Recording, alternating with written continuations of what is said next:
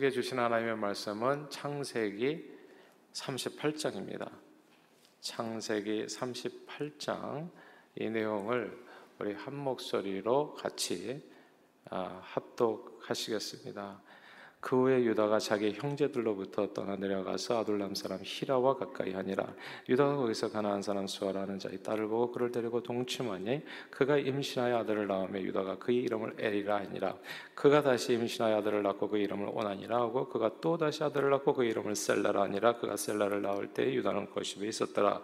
유다가 장자 엘을 위하여 아내를 데려오니 그 이름은 다말이더라. 유다의 장자 엘이 여호와가 보시기에 악함으로 여호와께서 그를 죽이신지라.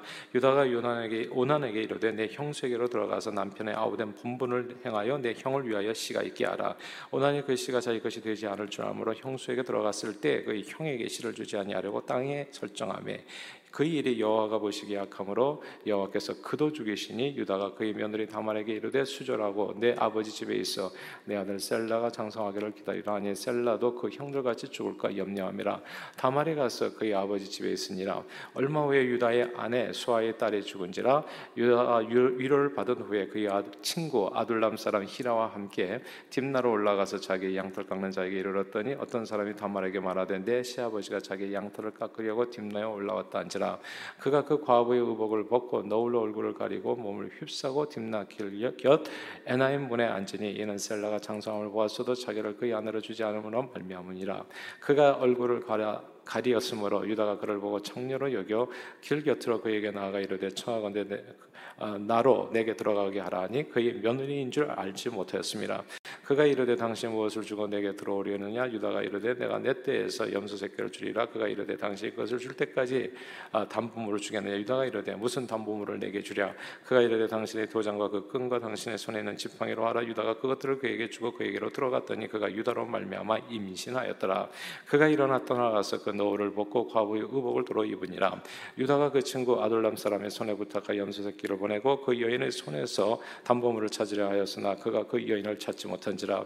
그가 그곳 사람에게 물어 이르되 길곁 에나임에 있던 창녀가 어디 있느냐? 그들이 이르되 여기는 창녀가 없느니라. 그가 유다에게로 돌아와 이르되 내가 그를 찾지 못하였고 그곳 사람도 이르기를 거기는 창녀가 없다 하더이다 하더라. 아, 유다가 이르되 그로 그것을 가지게 돌아 우리가 부끄러움을 당할까 하노라. 내가 이 염소 새끼를 보냈으나 그대가 그를 찾지 못하였느니라. 석 달쯤 후에 어떤 사람이 유다에게 일러 말하, 말하되 내 며느리 다말이 행음하였고 그 행음함으로 말미암아 임신하였느니라. 유다가 이르되 그를 끌어내어 불사르라. 여인이 끌려 나갈 때 사람을 보내어 시아버지에게 이르되 이 물건 임자로 말미암아 임신하였나이다. 청하건대 보소서. 이 도장과 그 끈과 지팡이가 누구의 것이니까 안지라. 유다가 그것들을 알아보고 이르되 그는 나보다 옳도다. 내가 그를 내 아들 셀라에게 주지 아니하였음이로다 하고 다시는 그를 가까이 하지 아니하였더라. 해산할 때 보니 쌍태라 해산할 때 손이 나오는지라 산파가 이르되 이는 먼저 나온 자라고 홍색 실을 가져다 그 손에 메었더니 그 손을 돌아들이며 그의 아우가 나오는지라 산파가 이르되 내가 어찌하여 터트리고 나오느냐 하였으므로 그 이름을 베레스라 불렀고 그의 형 곧 손에 홍색실 있는 자가 뒤에 나오니 그 이름을 세라라 불렀더라. 아멘. 우리가 오늘 함께 읽은 이 창세기 38장에는 제 평생에 늘 마음에 새겨 기억할 만한 아, 기억하려고 애를 쓰는 그런 문장이 담겨 있습니다. 그 문장은 오늘 설교 제목이기도 한 그는 나보다 옳다입니다. He or she is more righteous than I입니다. 아, 이 창세기 38장은 좀 독특해요. 원래 37장에서부터 50장까지 내용은 대부분 요셉 이야기로 채워져 있거든요. 근데 갑자기 38장이 요셉과 상관없이 유다 이야기로 툭 하고 도드라지게 등장합니다. 사실 어쩌면 창세기를 쓴 기자가 정말 하고 싶었던 이야기는 요셉보다도 유다일 수 있다는 생각이 듭니다. 왜냐하면 이스라엘 역사에서요 전체 문맥에서 볼 때 성경 전체 문맥에서 볼 때 이스라엘 이스라엘 역사에서 유다라는 인물이 차지하는 비중이 가장 크기 때문입니다. 유다의 후손 중에서 다윗 왕이 나온 거거든요. 남유다 왕국에 세워졌고요. 그리고 후에 유다의 후손으로 예수 그리스도께서 오시게 됩니다. 대신에 요셉에게서는 문하세와 에브라임 지파가 세워지는데 이들은 모두 북이스라엘 멸망 때 사라지는 족속이 됩니다. 그래서 성경 전체의 맥락에서 볼 때 오늘 본문은 메시아가 어떤 계보 계보를 통해서 이 땅에 오시는지를 설명해 주는 아주 소중한 매우 중요한 내용이 됩니다. 마태복음 1장에 보면 예수 그리스도의 족보 이야기가 나오잖아요. 그 족보 이야기에 보면 아브라함은 이삭을 낳고 이삭은 야곱을 낳고 근데 그 다음 말이 되게 중요해요. 그리고 야곱은 누구에게서 아, 야곱은 야곱은 유다와 그의 형제들을 낳았다고 말씀했습니다. 예수님 족보에 나오는 이름이 요셉이 아닙니다. 요셉이 37장에서 50장까지 무려 13장이나 요셉 이야기로 투자를 했는데도 불구하고 요셉이 예수님의 족보에 이름이 나오지가 않아요. 요셉이 아니라 유다입니다. 유다가 주인공입니다. 그리고 유다 이후로 이어지는 족보에서 유다는 오늘 본문의 다말에게서 베레스와 세라를 낳고 베레스는 헤스론을 낳고 이렇게 이어져서 예수님이 아브라함과 요셉이 아니라 유다 그리고 다윗의 자손으로 예수님께서 이 땅에 오십니다. 오늘 본문은 그 예수님이 계보에 들어가는 유다와 다말 그리고 그들이 낳은 두 아들 베레스와 세라 이야기입니다. 그런데요. 이 유다와 다말은 부부가 아니었어요. 저들은 시아버지와 며느리 사이입니다. 이런 막장 드라마 같은 이야기가 없어요. 이건 진짜 막장 중에 막장이라고 볼 수 있죠. 겉으로만 볼 때. 정말 만약 사건의 내막을 알지 못하는 사람이 아무것도 몰라. 이런 내막을 몰라. 만약에 38장이 없었다고 생각해 보세요. 38장에 상세한 내막이 없었다고 한번 생각해 보세요. 시아버지가 유다고 며느리가 다말이에요. 그러니까 시아버지 유다와 며느리 다말에게서 베레스와 헤, 베레스가 낳고 베레스는 뭐 헤스론을 낳고 이렇게 예수님의 족보 이야기가 되었다고 한번 보세요. 그러면 아마 많은 사람들이 마태복음 1장을 읽다가 그냥 예수 믿는 걸 거기서 포기해 버렸을지 몰라요. 이건 진짜 이해할 수 없는 가족사거든요. 폐역한 가문이라고 그냥 침 탁 뱉고 책을 덮을, 덮을 만한 그 내용이 유다와 다말의 이야기입니다. 내막을 모른다면 말입니다. 내막을 모른다면 어떻게 망측하게도 시아버지와 며느리 사이에 아이가 태어나고 그리고 그 후손으로 예수 그리스도께서 오실 수 있었던 것일까요? 그 기막힌 이야기의 전말이 오늘 본문을 통해서 볼 때 참 사람은 모르는 얘기 함부로 해서는 안 된다는 생각이 들어요. 진짜 모르는 얘기, 남 얘기 함부로 해서는 안 된다는 생각이 들어요. 정말 그렇습니다. 먼저 얻어야 될 교훈은 그거가 아닌가 생각하고요. 그 기막힌 이야기 전말이 오늘 본문 창세기 38장입니다. 아, 유다는 가나안 사람 수아의 딸과 결혼해서 세 아들을 낳죠. 엘, 오난 그리고 셀라입니다. 그리고 장자 엘을 위하여 다말이라는 여인을 아내로 얻습니다. 그런데 장자 엘은 아, 버지 유다가 모르는 은밀한 죄를 범한 것 같아요. 이게 유다가 가나안 사람의 딸, 가나안 사람이라는 것은 그 토착 유민을 얘기하는 거거든요. 아마 그 여인이 엄마가 사실 신앙인이 아니었었던 것 같아요. 그러니까 그 신앙인이 아닌 엄마를 통해서 낳은 세 아들 때문에 그랬나요? 하여튼 가난의 풍속에 뭔가 이렇게 영향을 받은 점이 있었나요? 내막은 정확하게 몰라요. 그러나 하나님밖에 모르는 은밀한 죄를 범했습니다. 아버지는 몰라요. 그러나 하나님은 아셨어요. 그래서 그는 하나님께 심판을 받아 어느 날 죽습니다. 이 구약, 구약 성경 시대의 고대 근동의 역사 속에 보면 그 풍습에 보면 형이 죽으면 동생이 형수와 동침하여 아들을 낳아주는 그런 풍습 그런 제도가 있었습니다. 이 제도는 두 가지죠. 첫째는 형수와 동침하여 아들을 낳게 함으로써 형이 대가 끊어지지 않게 하는 게 첫째 목적. 그리고 둘째는 불쌍한 과부가 평생 생활비를 보장받을 수 있는 길이 그 길밖에 없었어요. 아들을 낳아서 대를 이어줘야지 그 가문에서 나오는 아, 그 분담금을 갖다 받을 수가 있었던 거거든요. 그래가지고 생활을 유지할 수 있었던 겁니다. 이렇게 과부를 보호하는 제도였지 이게 무슨 뭐 나쁜 제도 오늘날 우리가 생각하는 엉뚱하게 또 이해 못하고 얘기할 만한 일은 아니라는 거 이런 내용들을 좀 기억할 필요가 있어요. 유다는 둘째 아들 오난에게 명하지요. 형수에게 들어가서 아, 남편의 아우된 본분을 다하라고요. 그런데 오난이 형수에게 들어갔는데 형수의 아이가 어차피 자기 아이는 안 되는 거잖아요. 그러니까 이, 이 사람이 형수와 잠자는 건 좋아하는데 그러니까 아이 낳는 건 싫어해. 그러니까 들어갈 때마다 몸 밖에 설정을 했던 겁니다. 근데 남녀 관계는 마치 강에 배 지나간 길처럼 둘밖에는 모르는 비밀인 경우가 너무너무 많아요. 그렇죠? 알 수가 없어요. 하룻밤 지나고 왔는데 정말 같이 있었는지 같이 안 살았는지 누구 아이인지 아무도 알 수 없는 게 남녀 간의 비밀이잖아요. 아버지 유다는 아버지 유다는 오난이 형수와 동침해도 애가 빨리 생기지 않는 게 좀 이상했어요. 그러나 둘 사이는 둘 사이를 알 수가 없죠. 제 3자는 둘 사이를 알지 못하는 유다는 자꾸 의심이 되는 겁니다. 이게 애를 못 낳는 게 며느리 탓이 아닌가? 요즘도 그런 가정들 되게 많아요. 애가 없으면 이제 여성이 보통 이제 의심이 눈초리를 받을 때가 되게 많지요. 그래서 며느리 탓이라는 의심이 생긴 거예요.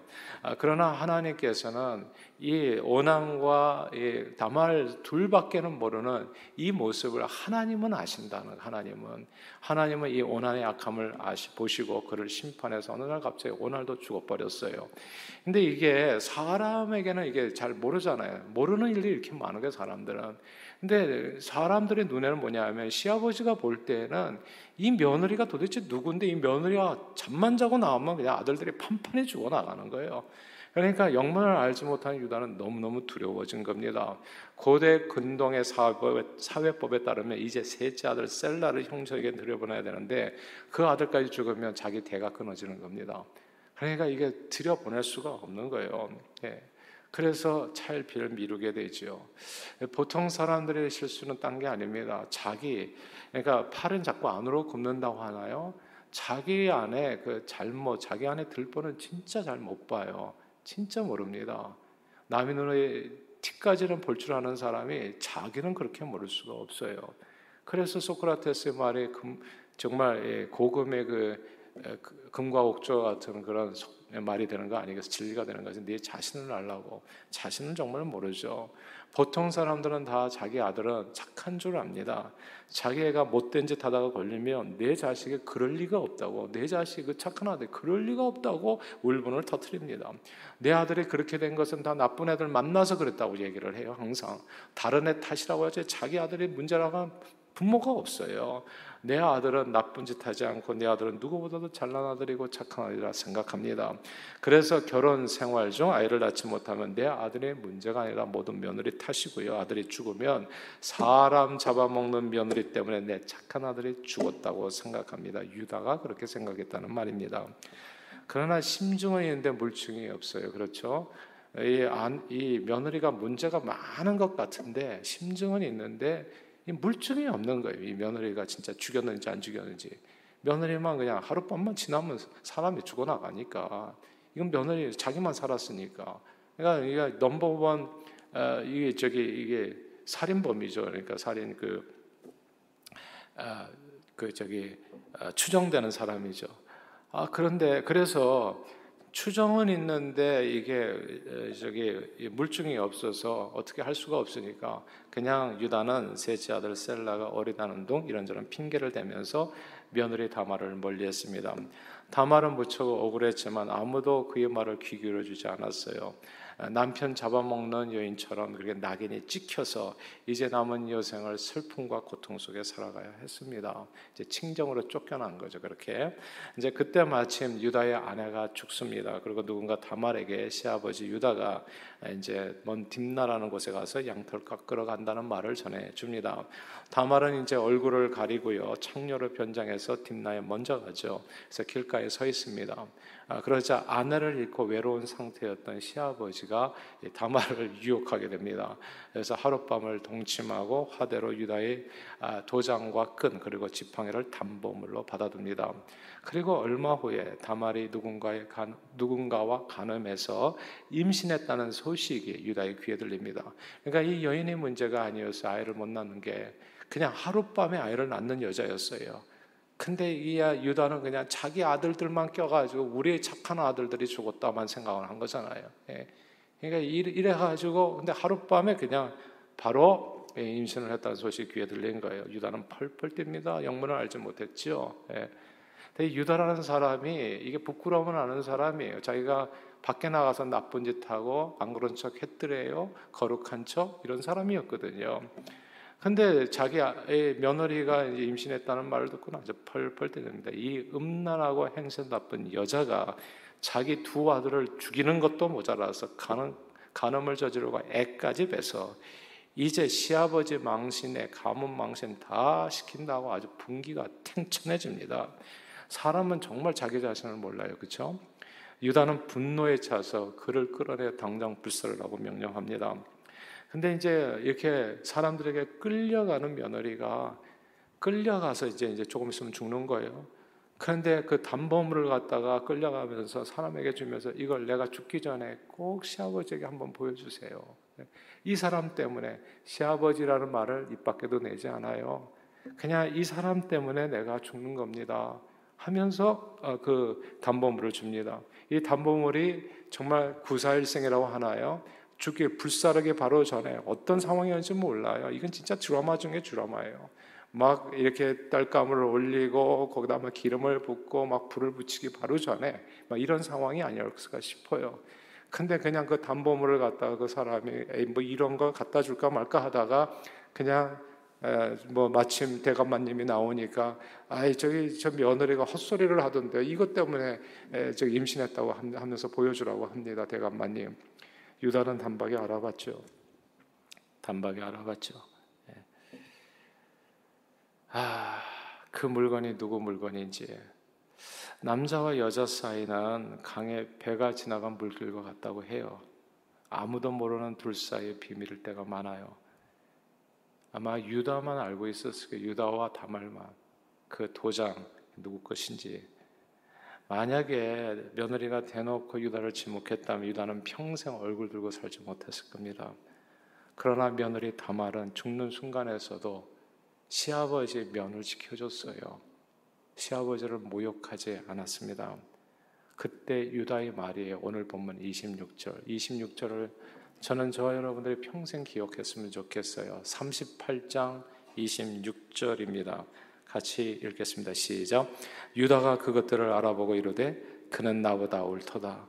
내가 그를 내 아들 셀라에게 주지 아니었음이로다 하고 다시는 그를 가까이 하지 아니하였더라. 아멘. 유다가 그것들을 알아보고 이르되 그 다음 말입니다. 그는 나보다 옳도다.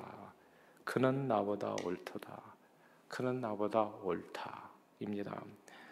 우리가 많은 순간 남을 정죄하고 울분을 토하고 상대방을 죽이겠다고 달려드는 이유는 나는 옳고 상대는 그러다는 확신 때문입니다. 내 아들들은 모두 착한데 이 요사한 며느리가 들어와서 아이는 못 낳아주고 말이지 내 아들을 모두 죽게 했다. 이게 이제 분노가 탱천해지는 거예요.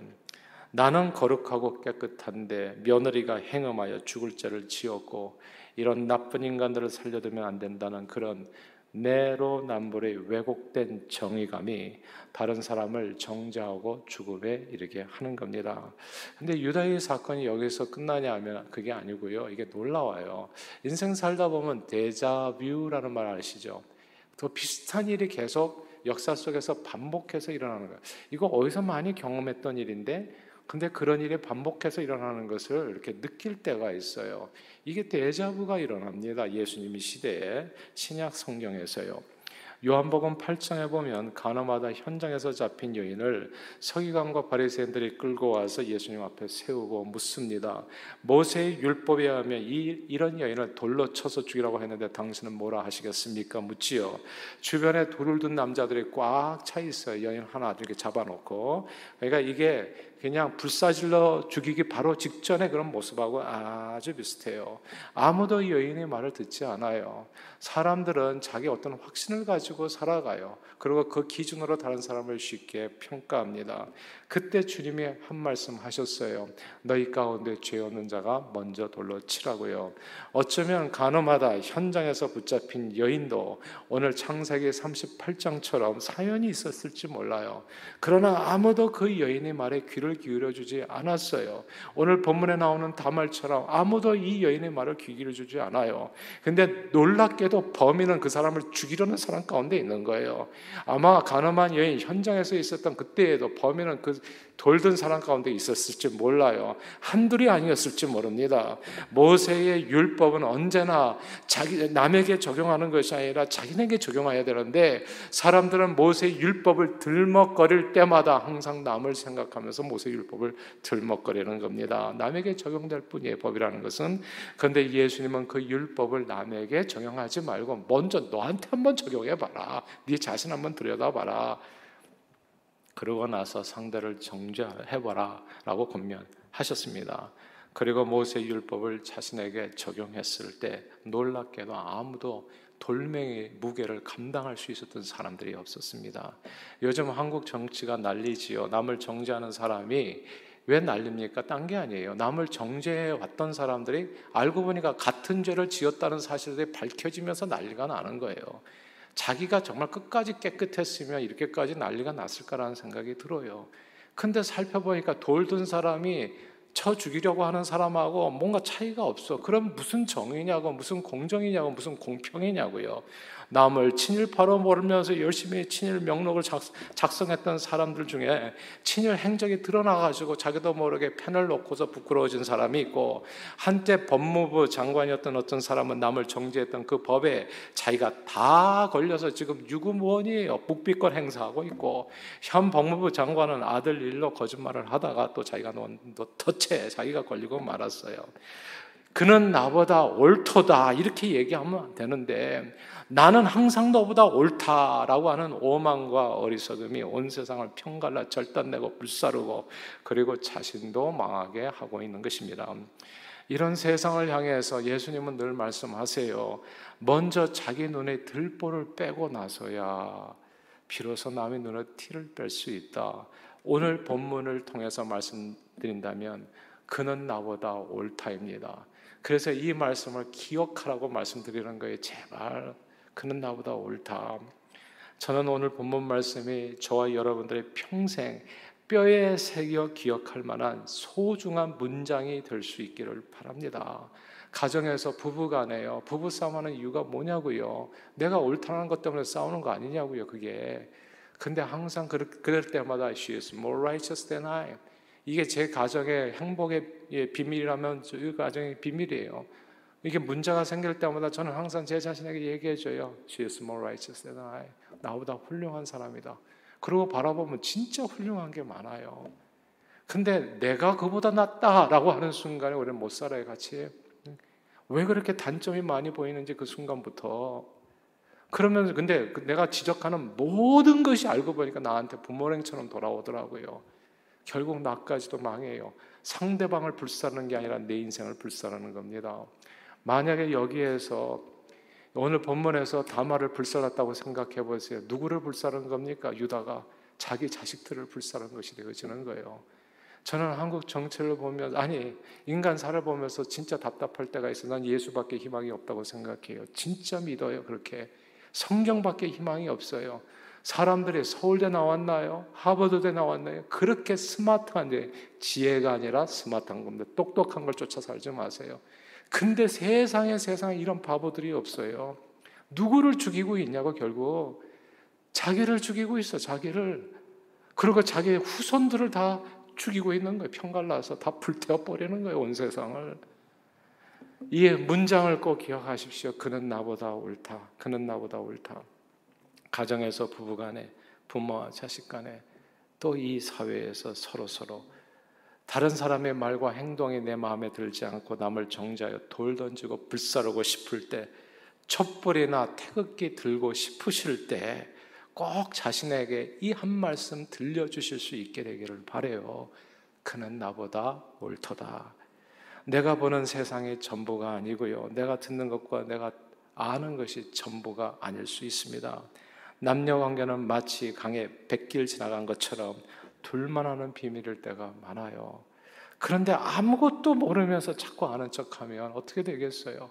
아무것도 모르면서 아는 척하면 오늘 본문에 사람 죽일 수 있어요. 애먼 사람 잡을 수 있어요. 그 무지와 오만으로요. 그리고 어리석음으로 사랑하는 여러분, 제가 늘 말씀드리잖아요. 제발 뭐, 뭐 확신이 100% 된다고 1절만 하시고요.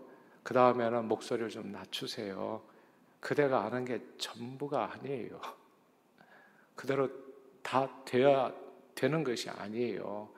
그래서 이번에도 뭐 트럼프 대통령, 바이든 대통령 너무 흥분하지 마세요. 네. 이 세상 다스리는 걸 어차피 그들이 아니에요. 만왕의 왕이요 만주의 주이신 하나님이 다스리는 세상이에요. 편갈라서 이쪽 저쪽 왔다 갔다 하면서 흥분해서 소리 지르지 말고요. 그런 데서 다 빠져나오시고 그냥 조용히 여러분의 그 국민으로서의 권리 투표권을 조용히 행사하세요. 투표권을 그러니까 기도하면서 투표권을 조용히 행사하시고 그 행사한 그 내용이 무슨 하나님의 뜻이다 이런 얘기 하지 마시고 그냥 살아계신 하나님을 믿고 의지함으로 그 발걸음을 인도해 달라고 선한 사람이 정치하는 것 아닙니다. 착한 사람이 하는 것 아니에요. 왜냐하면 이 세상에는 죄송하지만 착한 사람 일도 없고 의로운 사람 일도 없다고 성경이 말씀하여. 근데 그 발걸음은 누가 인도한다? 하나님이. 그러니까 하나님을 믿음으로써 우리는 살 뿐입니다. 사랑하는 여러분, 우리가 알 수 있는 것은 남이 아니에요. 내가 알 수 있는 것은 오직 내 자신일 뿐입니다. 내 자신의 들보예요. 오늘 본문에서 유다는 남에 대해서 함부로 평가하고 판단하고 행동하다가 하마터면 자기를 죽일 뻔했어요. 그냥 예수 그리스도의 족보에서 이름 빠지고 그냥 끝날 뻔했다고요. 이 얼마나 무서운 일이냐고요. 그러므로 그는 나보다 옳도다.